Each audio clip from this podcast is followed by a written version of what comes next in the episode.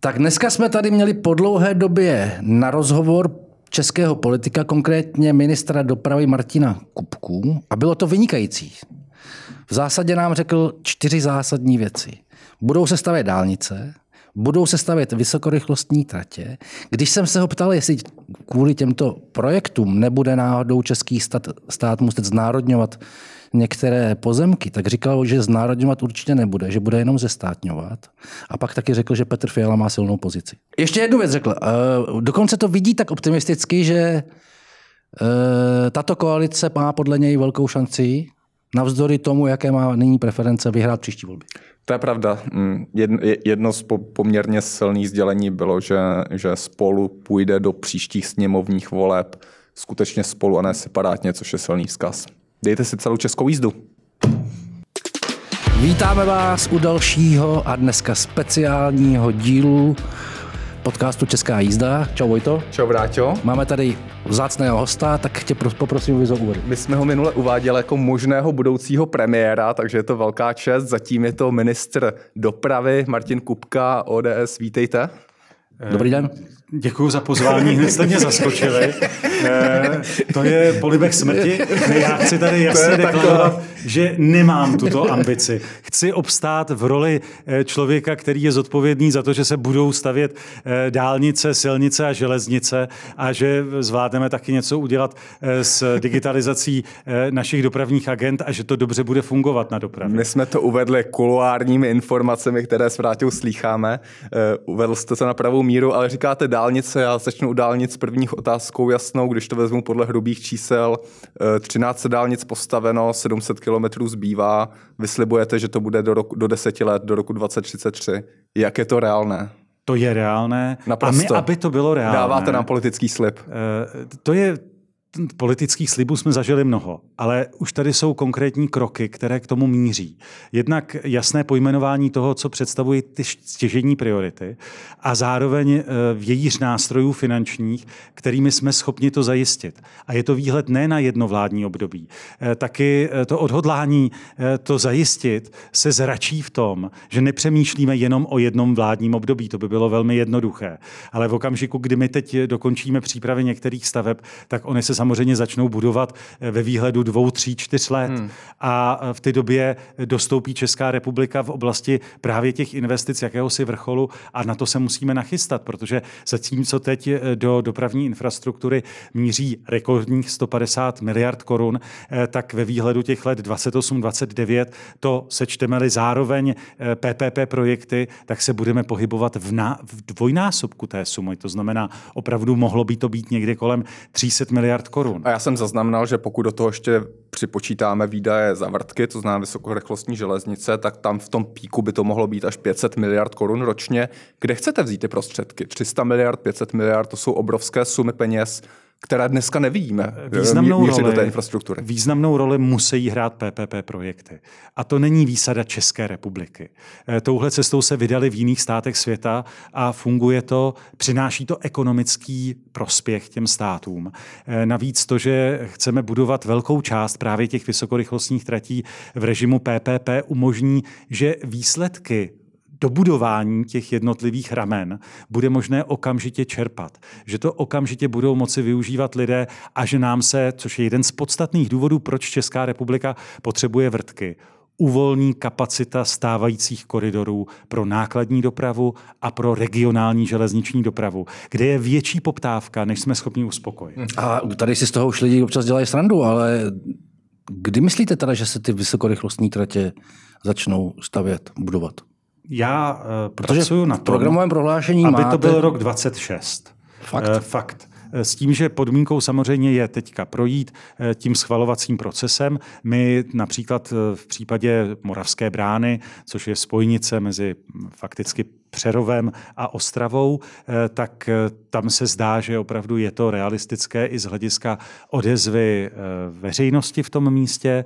Navíc tam půjdeme blízko stávající stopy takzvané Ferdinandky, tedy jedné z vůbec nejvyužívanějších tratí v České republice, která spojuje Rakousko a Polsko přes české území, přes Moravu a ta moravská brána by zrovna mohla být právě takovým jedním z významných projektů, kde by se začaly budovat první kilometry provozovateli vysokorychlostních tratí a dokonce právě v tom režimu PPP.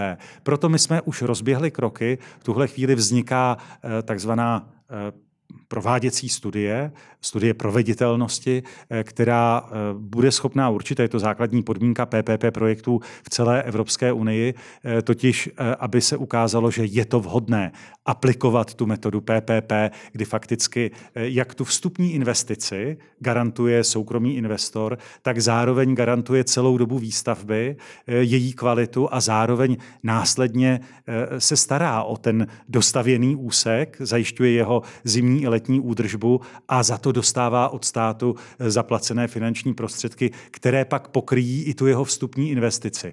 Pro stát to znamená rozložení té investice fakticky v čase, včetně úhrady těch provozních nákladů po dobu eh, životnosti toho díla, respektive eh, my v tuhle chvíli například budujeme ty PPP projekty v režimu 25-leté smlouvy, ale ty stavby vydrží 100 let i déle.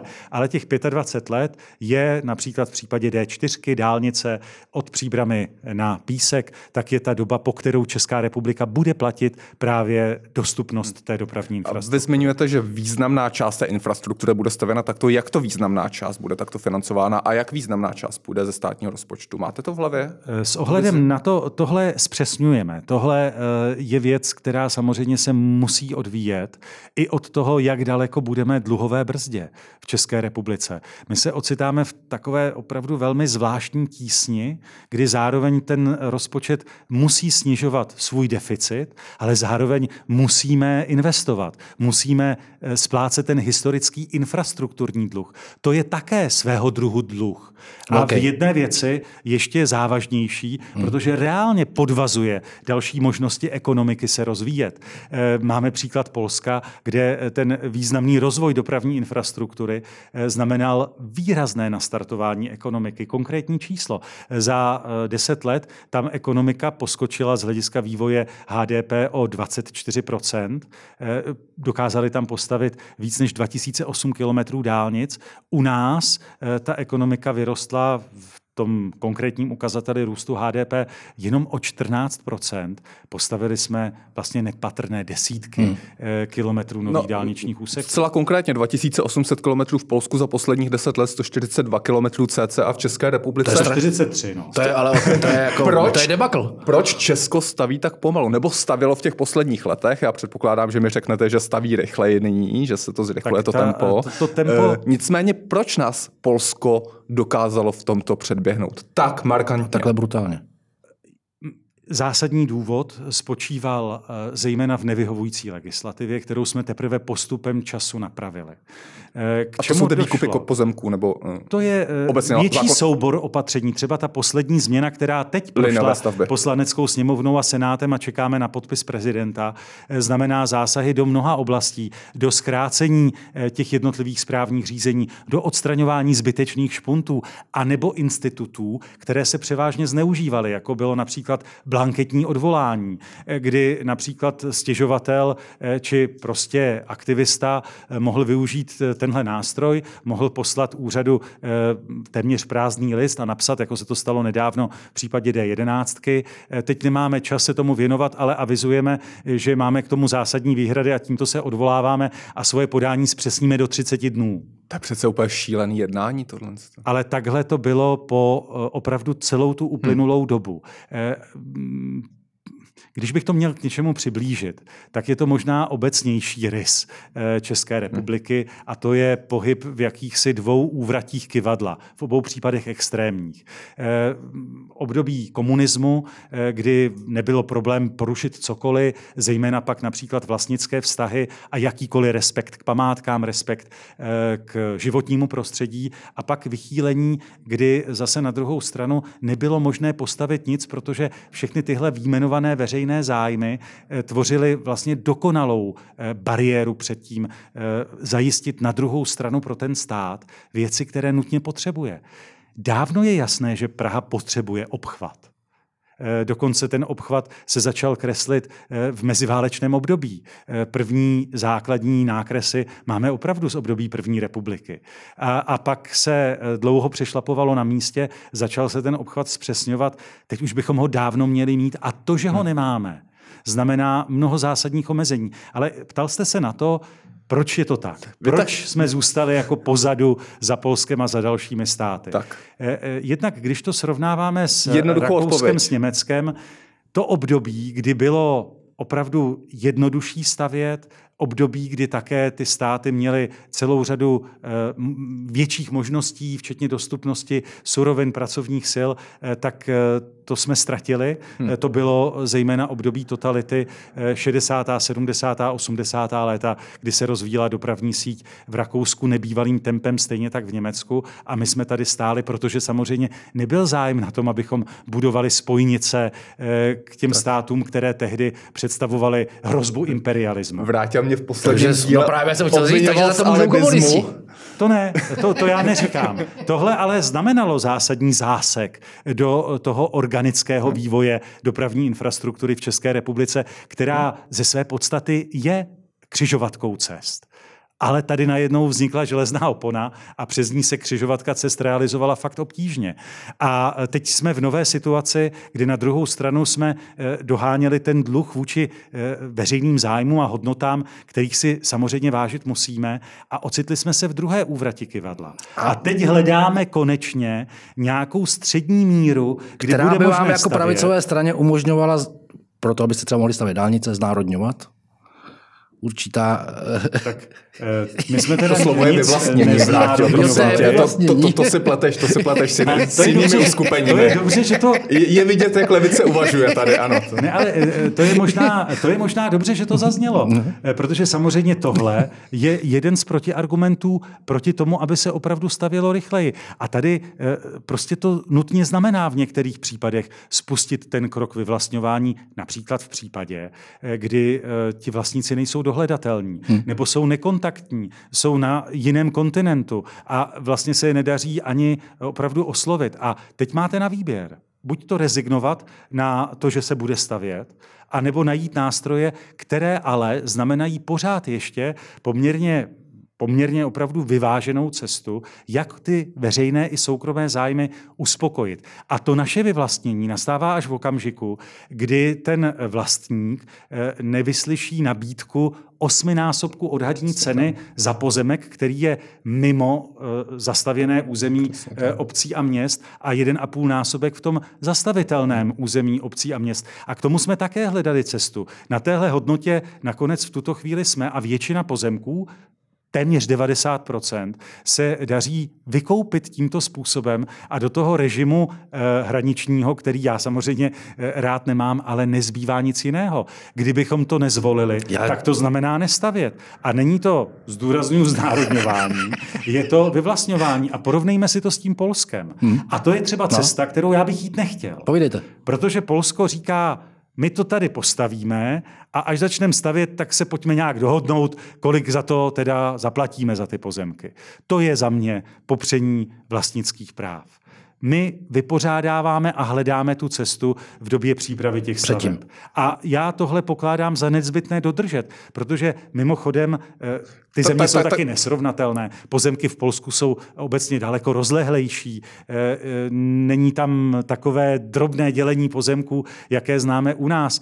Jsou tam také území, která jsou mnohem méně zalidněná.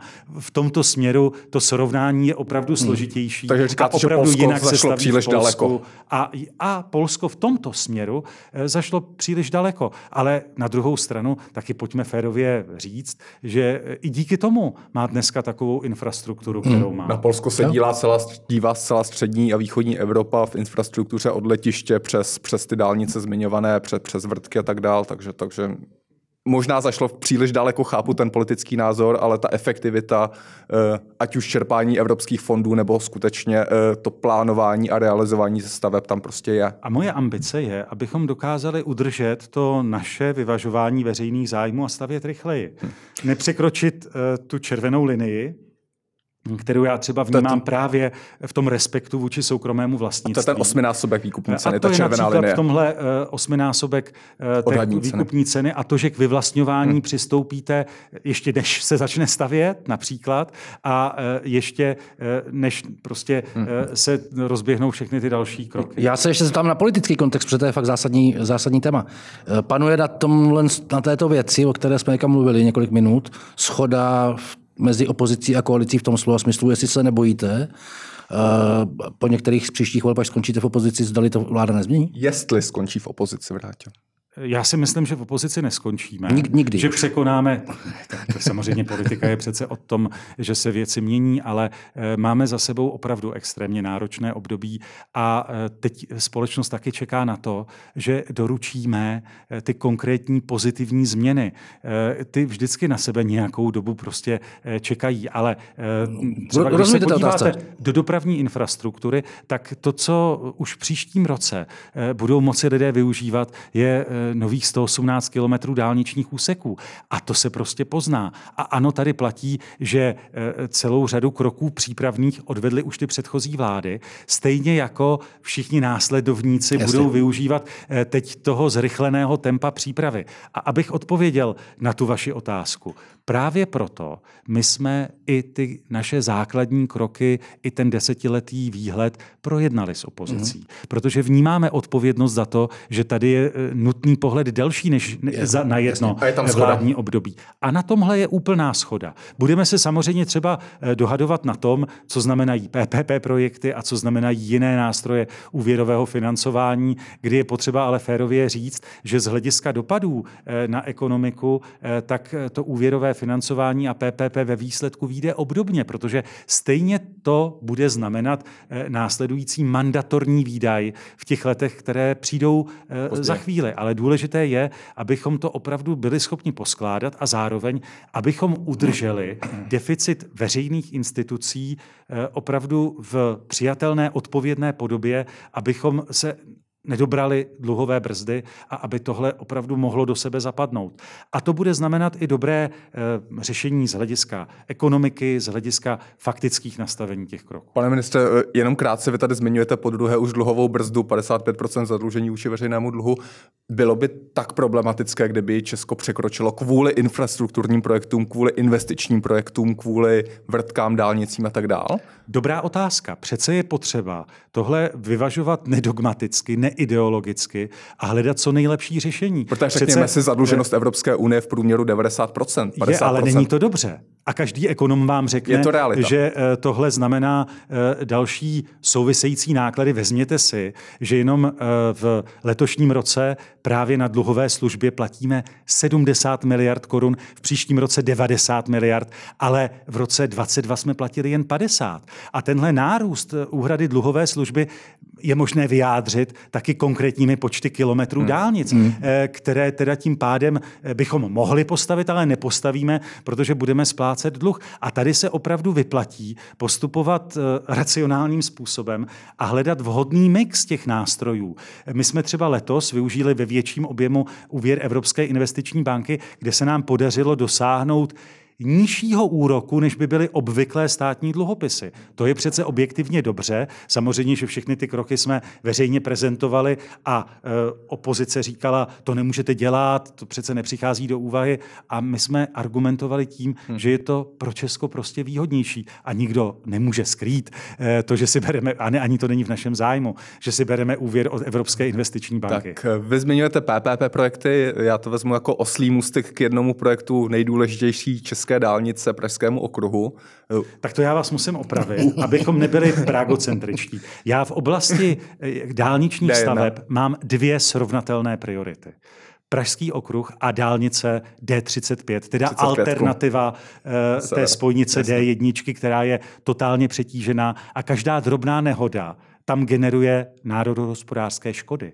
Takže pro nás. Já jako... se nicméně s dovolením zeptám na ten pražský okruh, protože ta, tam údajně se zvažuje, že ty tři severní úseky uh, by se měly dostavovat právě skrze PPP projekty. Jak to vypadá? Je to reálné? Já věřím, že to reálné je. My jsme spustili ty kroky letos v srpnu, jak jsem zmiňoval v případě vysokorychlostních tratí. My teď musíme dát dohromady tu studii proveditelnosti, která prokáže, že to je efektivní, že je na místě se vydat touhle cestou. Hmm. Já o tom popravdě řečeno moc nepochybuju, protože na straně toho PPP projektu bude také fakt, že pokud bychom všechny ty tři úseky, to znamená pro Pražany, ale i pro ty, kteří projíždějí Prahou, celá ta severní spojnice od eh, Ruzině přes Suchdol, Březiněves až fakticky po Satalice, to znamená po dálnici D10, eh, která vychází od Prahy směrem na Mladou Boleslav, eh, tak tuhle klíčovou část pražského úseku, poslední zbývající, bychom pak dokázali realizovat v jednom časovém úseku a tím pádem také bychom dokázali dřív dokončit ten celek, ten celý systém, který nutně potřebujeme proto, aby se také ve výsledku ulevilo těm částem, které v tuhle chvíli stojí a musí odvádět velkou část té zátěže, která se pak rozloží eh, po celé té kružnici eh, Pražského okruhu jako celku. To je jeden z podstatných důvodů, proč by mělo smysl eh, realizovat tu severní část v režimu PPP. A vy říkáte, že nechcete být pragocentrický, eh, přesto se bavíme o Pražském okruhu. Jak se to projeví dostavba Pražského okruhu této dálnice v Brně, v Ostravě? Má to, má to význam pro, pro, pro, pro lidi s... Má to významný ekonomický význam, protože eh, samozřejmě v tu chvíli bude eh, snadnější projet eh, Českou republikou. A hovořili jsme o tom, jaká je naše poloha uprostřed Evropy. A tady se opravdu od nepaměti křížily cesty a křížily se od nepaměti v Praze. Jinými slovy, není to pražský jedno, projekt. Jedno, rozhodně to není. Je to nejenom, že je to celonárodní projekt, ale on je to skutečně v pravém slova smyslu evropský projekt. Jedna z těch historických křižovatek cest je Ungelt, eh, kousek od staroměstského náměstí, kde v době Karla IV. a dokonce ještě před Karlem IV.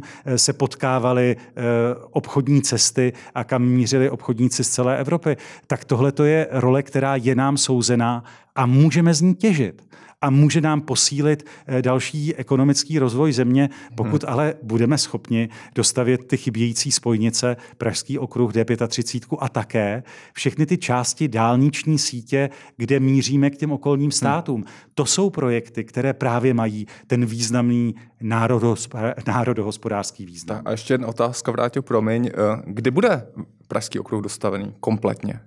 Kdy to bude? Uzavřené kolo. No já bych byl moc rád, kdybychom to dokázali stihnout do roku 30. A není to nereálné. My jsme třeba výrazně urychlili teď ty kroky, které míří k projednání s jednotlivými městskými částmi.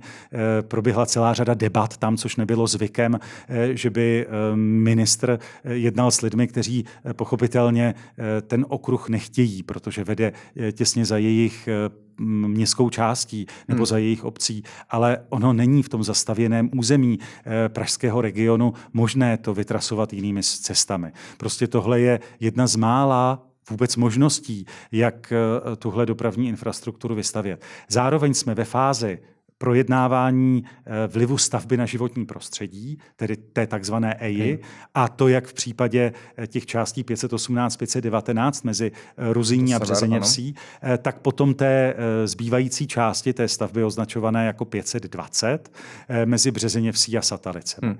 A abychom neopomněli jednu věc, my chceme v příštím roce zahájit stavbu 511, teda spojnici D1 a pražských Běchovic, hmm. Eh, což by znamenalo významnou část té východní trasy, která by znovu výrazně by ulevila ten sever. například Spořilovu, hmm. kde eh, a ulevila by Říčanům a řadě eh, středočeských obcí. Já se zeptám naprosto konkrétně, když mluvíte s těmi lidmi, s těmi městskými částmi, protože některé městské části to blokují roky, 10 a více let, Suhdol například. Co vám říkají ti lidé? Co vám říká pan starosta a vidíte reálný, reálnou možnost, že se tu situaci podaří odblokovat? A začít stavět? Několik klíčových eh, eh, změn se podařilo opravdu v těch uplynulých letech udělat. Například v tom, že eh, vznikly i krajinářské studie, které míří k tomu, aby ta stavba měla menší negativní dopady na to své nejbližší okolí. Kdy jsme vyšli celé řadě těch městských částí vstříc třeba v tom, v případě Suhdola, že posouváme mimo úrovňové křížení dál od hranic eh, toho zastavěného území, že zároveň řešíme, třeba to je poslední změna, která mě připadá velmi smysluplná, od první chvíle ji fandím, aby přivaděč rybářka to křížení eh, s tou budoucí dálniční trasou neprobíhalo větvemi na povrchu, hmm. ale naopak v podzemí, což samozřejmě bude znamenat významně menší dopad na životní prostředí. To byla třeba jedna z věcí, se kterou přišli krajináři a architekti. Jasně. Eh, v té další části naopak třeba eh, městské části a obce eh, oslyšeli ty doporučení architektů a urbanistů, mají svoji představu o tom, jak to má být a my ji zkoušíme naplnit. Takže daří a... se otupovat ty hrany těch městských částí, ty argumenty obyvatel, starostů, místo starostů. Tohle se těžko měří, protože eh, kdyby byly opravdu eh, ty hrany vyostřené, kdyby neproběhly ty debaty, eh, tak já jsem přesvědčený o tom, že každý jeden krok by následovali soudní žaloby pře a ještě víc zlé krve. Hmm. To, že tady najednou je ředitelství silnic a dálnic, které intenzivně s těmi aktéry v území mluví, že s nimi hledá i to technické řešení. Samozřejmě, že nemůže slíbit nesplnitelné, že nemůže jít tak daleko, eh, že by řekl, jasně, eh, všechno postavíme v tunelu. To prostě totiž nejde eh, i například z hlediska hydrologických poměrů. Ono neplatí to, že tunel je všude, to nejlepší možné hmm. řešení. Ale například, co se odehrávalo v celé té trase, je snižování nivelity a prohlubování zářezu, ve kterém ta dálnice bude procházet, tak, aby méně negativně ovlivňovala okolí i z hlediska hlukové zátěže. A zároveň se snažíme ladit i to, abychom zajistili prostupy v tom území, aby ti, kteří jsou zvyklí v tom místě chodit na vycházky, tak aby tam našli most, eh, který je převeden na druhou stranu. To je řada skvělých konkrétních věcí. Otázka, jestli se to podaří dostat do toho středu, o kterém jsme tady se bavili před deseti minutami, asi to znamená nejít cestou toho Polska, nebýt deset let zpátky, ale najít nějakou tu ideální míru mezi, mezi veřejným zájmem a těmi zájmy soukromými. Tak, tak jestli vidíte tu, tu middle ground, že, že, že se daří a nacházet. Tohle přece budou soudit mý následovníci a novináři za dva, za tři roky, hmm. jestli se podaří uzavřít eh, ten proces EIA, jestli rozběhneme další kroky. A platí, že eh, ta příprava v tomto směru z hlediska instituce, z hlediska ministerstva i ředitelství silnic a dálnic je nejsložitějším obdobím. Hmm. Jakmile se začne stavět, už smlouva eh, vlastně přenáší všechny ty závazky závazky a nároky na toho zhotovitele, ale do té doby to dominantně leží eh, na ředitelství silnic a dálnic na ministerstvu a pochopitelně na projektanta. Aby to nebylo tak pragocentrický. Tak já, protože jsem přijel z Brna, tak se ještě zeptám na jednu věc, která uh, zdánlivě souvisí s těmi vysokorychlostními tratěmi na železnici. Protože jsem se programovém prohlášení dočetl, že ty klíčové jsou Praha Drážďany, Praha Brno, Brno Ostrava a Brno Vídeň. Ale eh, chci se zeptat na jinou věc. Do jaké míry to souvisí s přesunem brněnského nádraží a jak to je s, tím, s tímto projektem? To je organická součást Právě, toho no. řešení, no. protože samozřejmě. A víte o tom, že se pře- nesmysl... poprvé mluvilo o tom, že se přesune nádraží v Brně už asi v roce 19, asi ve 30. letech. E, vím to, e, a, ale počkejte, tady teda budu obhajovat zprávu železnic, protože jsem si nechal ten příběh to, že, právě. Jo, jo. A největší potíž, teď, a teď, teď budu moc do Brna, e, ale e, všichni mě řekli, no to je spíš to zdržení, protože my jsme se jako Brňané nebyli schopni dohodnout, no kudy to no, kurňa no, půjde. No. No. Takže to je ta nás na, na těch jo, na to Řekli jste si o to, ale, ne, teď, ale ať, ať mluvíme i konkrétně no, v tom, no. jaký je výhled. Já musím říct, že tahle konkrétní architektonická soutěž na to nové řešení, na tu novou podobu nádraží se podle mého soudu vydařila. Eh, ten holandský ateliér eh, přinesl opravdu velmi dobré urbanistické řešení, velmi pěknou architekturu opravdu evropskou architekturu. A kdyby tohle vzniklo v Brně, tak by to znamenalo nepochybně nejenom zvládnutí té infrastruktury, ale znamenalo by to zároveň obrovský urbanistický krok eh, pro to město. A eh, já se i takhle chci dívat na dopravní stavby, hmm. že přeci spolu vytváří eh, ta města, spolu vytváří i ten veřejný prostor. Nádraží v každém městě představuje opravdu jeden ze středobodů toho veřejného života, kudy projde vlastně vůbec nejvíc lidí a taky ta nádraží, ať už autobusová nebo vlaková, jsou vlastní první branou do toho města a vypovídají o tom, kde se ten turista, ten cizinec ocitl a e, vlastně je to e, první příležitost číst ten národ a číst to území. A já ještě mám k, k těm vlakům takovou osobnější otázku ještě jednou, tak důležitou taky, protože jezdím prostě Praha, Brno, Brno, Praha leta a musím říct, že loni a předloni to byly vyloženě skrušující zážitky, protože jenom na tom koridoru, na té trati bylo několik, tři nebo čtyři oprav, které probíhaly souběžně. Teďka pokud vím, že pocházím z České Třebové, se chystá oprava eh, nádraží v České Třebové. Bude to do budoucna skoordinované tak, že se nemůže stát, že prostě na takhle zásadní trati se budou dělat v jednu dobu několik úprav. To znamená, že vás z České dráhy třikrát nebo dvakrát svezou i autobusem? My jsme na základě právě zkušeností eh, z toho roku 22 hmm. Eh, zapojili do parametrů hodnocení manažerů zprávy železnic spolehlivost té trati. Eh, a to včetně prostě dopadů těch výlukových činností. Eh, víme, že na druhou stranu ta infrastruktura je na mnoha místech eh, v tak neuspokojivém stavu, že ji prostě opravit musíme. A souhlasím s vámi, pak to znamená dobře koordinovat.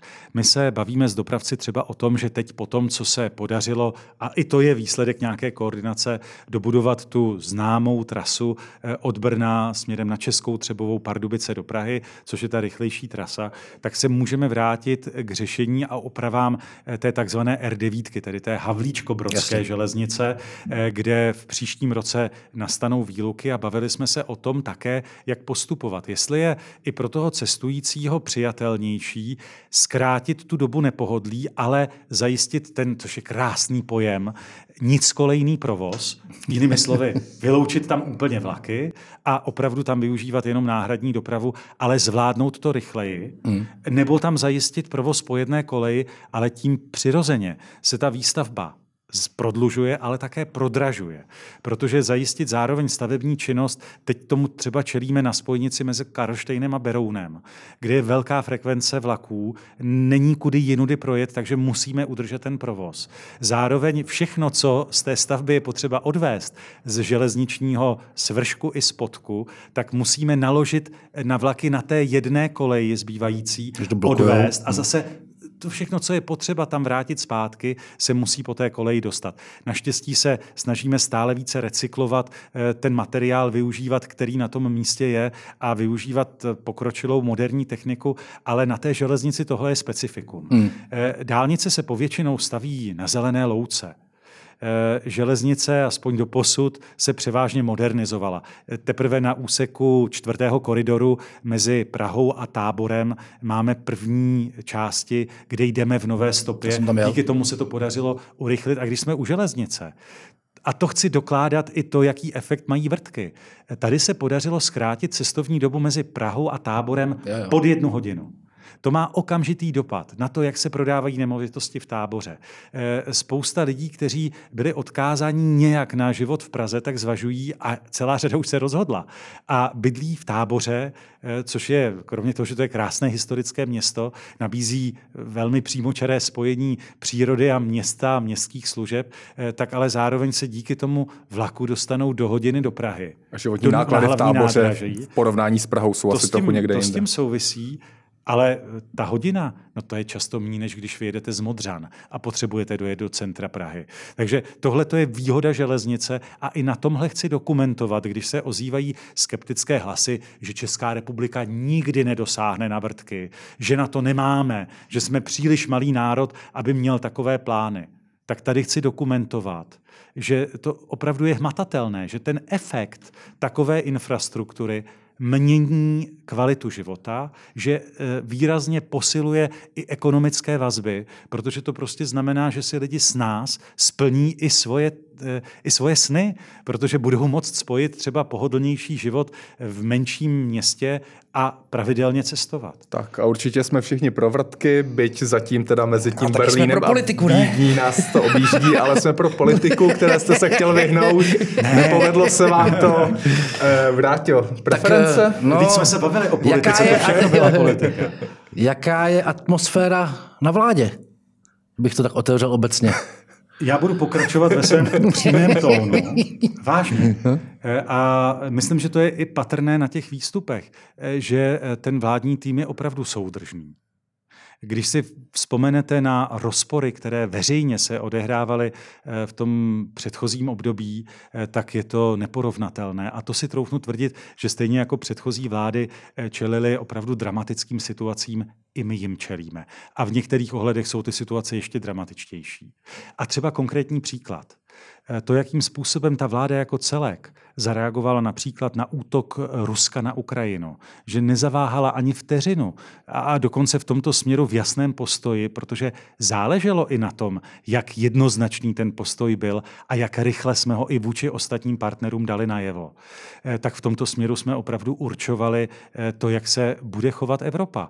Eh, a Premiér Fiala tam byl první ostatně na té cestě společně se svými I kolegy. Tenhle symbolický, zemí, I tenhle symbolický moment tu byl. Byli jsme jedna z prvních prvních zemí, která uzavírala vzdušný prostor eh, pro letadla ruských společností. Eh, úplně první byla Británie a my jsme pak iniciovali další kroky, kdy jsme spolu s Polskem eh, byli hned druzí. A i tohle hrálo roli, protože mimochodem Rusko v té oblasti letecké dopravy vždycky platilo za velmoc, dokonce za velmoc iniciační v mnoha směrech. Díváme na, na druhou stranu ale platí, že vláda nebo respektive někteří ministři čelili stávce ve vašem případě to tak není, protože autobusáci na dráze železničáři pracovali a současně koaličním stranám klesají preference, minimálně to platí o těch, kteří jsou v koalici spolu. Tak eh, se vás zeptám, ne, nevnáší to nějakou nervozitu, napětí, přece každý politik musí sledovat, jak se vyvíjejí preference. A kdo říká, že to nesleduje, tak nemluví pravdu. Eh, všichni to musíme sledovat, to bychom ztratili tu zpětnou vazbu. A eh, samozřejmě vyhodnocujeme, čemu jsme mohli čelit lépe, co jsme mohli lépe zvládnout. A, a hlavně já říkám, klíčové je se podívat na to, co se odehraje v těch dvou letech. Mm. Ta společnost musí dostat pozitivní vzpruhy. A já zkusím předestřít to, kam my směřujeme. Důležité je, aby i ten národ měl pocit, že je tu jasný plán, jakmile se v příštím roce významně sníží inflace. Eh, Národní banka mluví o 3-4%. To bude výrazný impuls pozitivní pro to nebát se například investovat. Bude to provázet velmi pravděpodobně pokles úrokových sazeb. To je další vzpruha pro investiční aktivity.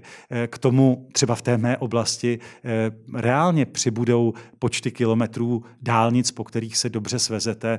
Zaměřili jsme pozornost na to, aby se zvýšila spolehlivost železnice. A ty procenta jsou průkazná. My jsme opravdu za letošní rok, ať už té infrastruktuře či na straně dopravců, my jsme spojili právě odměny pro managementy jak zprávy železnic, tak českých drah s tím, že budou eh, ty svoje spolehlivější a skutečně spolehlivější jsou, například v regionálních spojích, což je vůbec ten největší objem železniční dopravy, jsme eh, v přesnosti spojů v hodnotě 98,5% to je velmi dobré a třeba porovnáváme-li to s Německem, a to jsou tvrdá čísla, eh, do toho nevnášíme žádnou interpretaci, tak jsme na tom třeba výrazně líp, než je na tom Německu. Já se s dovolením zeptám.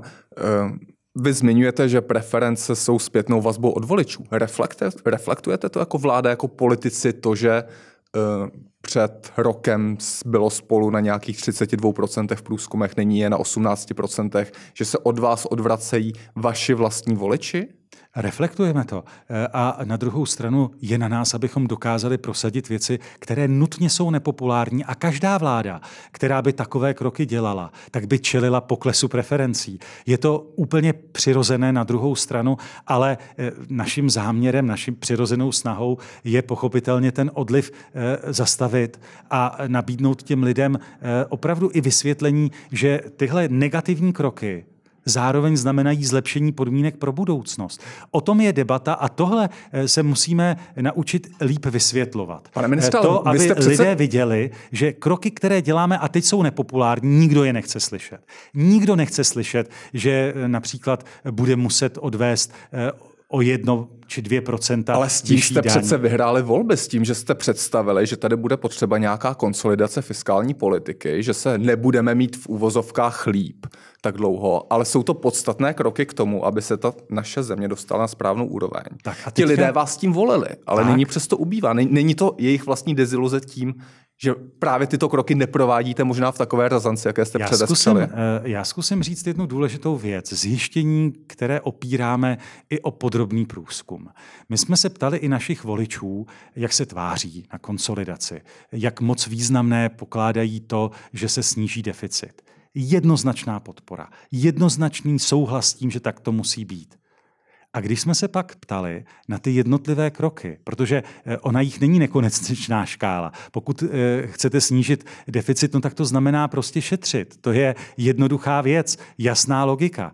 A když se pak už ptáte těch voličů, eh, jestli... Ne, nechtějí šetřit na sobě nechtějí šetřit na sobě, ale vlastně nechtějí nic, co už se pak z té obecné teze stát musí šetřit, musí snížit Konkrétně. deficit. Jakmile se opravdu oblékne do toho konkrétního kroku, hmm. tak souhlas s tím konkrétním krokem hmm. je opravdu významně menší. Hmm. Je jasné, že musíme investovat, že musíme stavět dálnice, že je rozšiřujeme a že například budeme logicky vynakládat víc peněz i na jejich údržbu.